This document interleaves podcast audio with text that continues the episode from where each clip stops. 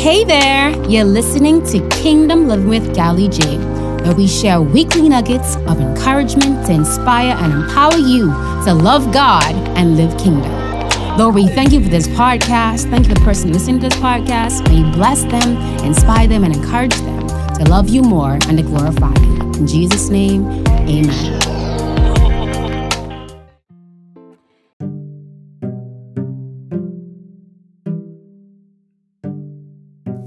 Hey, hey, hey, family. Hey, welcome back to the podcast. So glad that you guys are here for another week.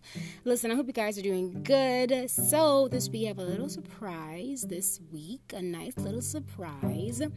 I was about to share this um, sermonette that I did for church um, on Good Friday.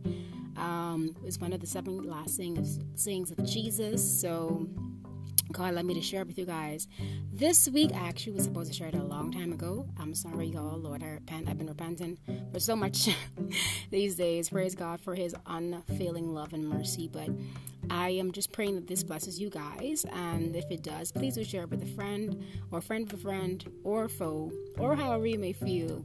But just praying that this message encourages you, encourages you guys, and just you know helps you to remember that God feels what you feel as well. So yeah.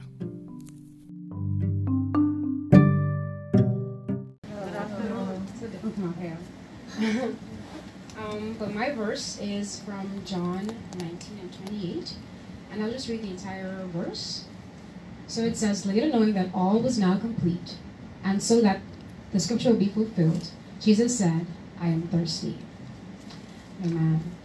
So after enduring all that he had from being beaten, whipped, slapped, spat on, betrayed, rejected, nailed, and now finally hanging on the cross, Jesus finds himself in a place that is peculiar, but all too familiar thirstiness.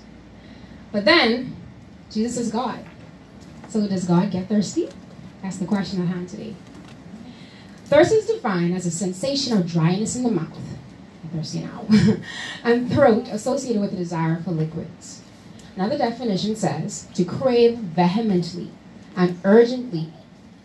So by the time that Jesus expressed his condition, he would have been suffering from dizziness or lightheadedness, fatigue, rapid, labored, and painful breathing, a dry mouth, and blistered and chapped lips. So from EGOT, you guys know the condition of Jesus. He was pierced in his head, you know, all the crown of thorns, and just suffering. So this would have been dry and cracked and peeling, so that's uncomfortable.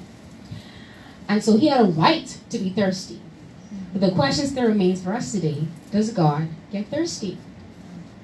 Thirstiness is a condition or state that is common to all living things. All creation, both plants, animals, and especially humans, get thirsty. Amen. So it's specific to us as human beings. Amen. So the answer is no.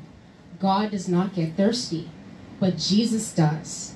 Because while being fully God, he was also fully man fully human. So when Jesus dies on the cross, it was not just God dying himself, but it is humanity as well. And it reminds us, he reminds us of that through his expression of thirstiness. Amen. As if to say, maybe you didn't get this before. Because when you read about me, Jesus, you have a glorified idea of who I am without fully understanding what I've come to do. That I was unapproachable and nothing fazed me or hurt me. You may have even been surprised that I ate food and used the bathroom every day like you do. I had friends, a mother and earthly father whom I loved and respected. I experienced emotions like compassion, like grief, like love, like pain. I was human too. I knew what it felt like to be tempted. I knew what it felt like to be weak. I knew rejection, misunderstanding. I knew pain. I knew it all. I knew loss. I knew hunger and I know thirst because I was human too. And I became human, Jesus says. I became you. So, of all the things I, Jesus, could have said on that cross, I expressed my human need to let you know, to let you see that I feel what you feel. And I know how it feels because I've already overcome it for you.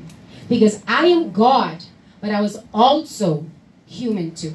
Amen. Amen. Amen.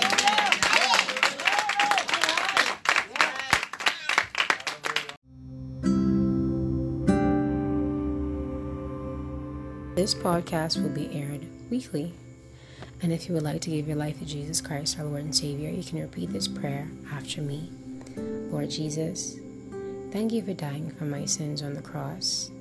I believe in you, and I confess my sin today to you, and I ask you to forgive me. You come into my heart and be my Lord and Savior today. In your name I pray. Amen.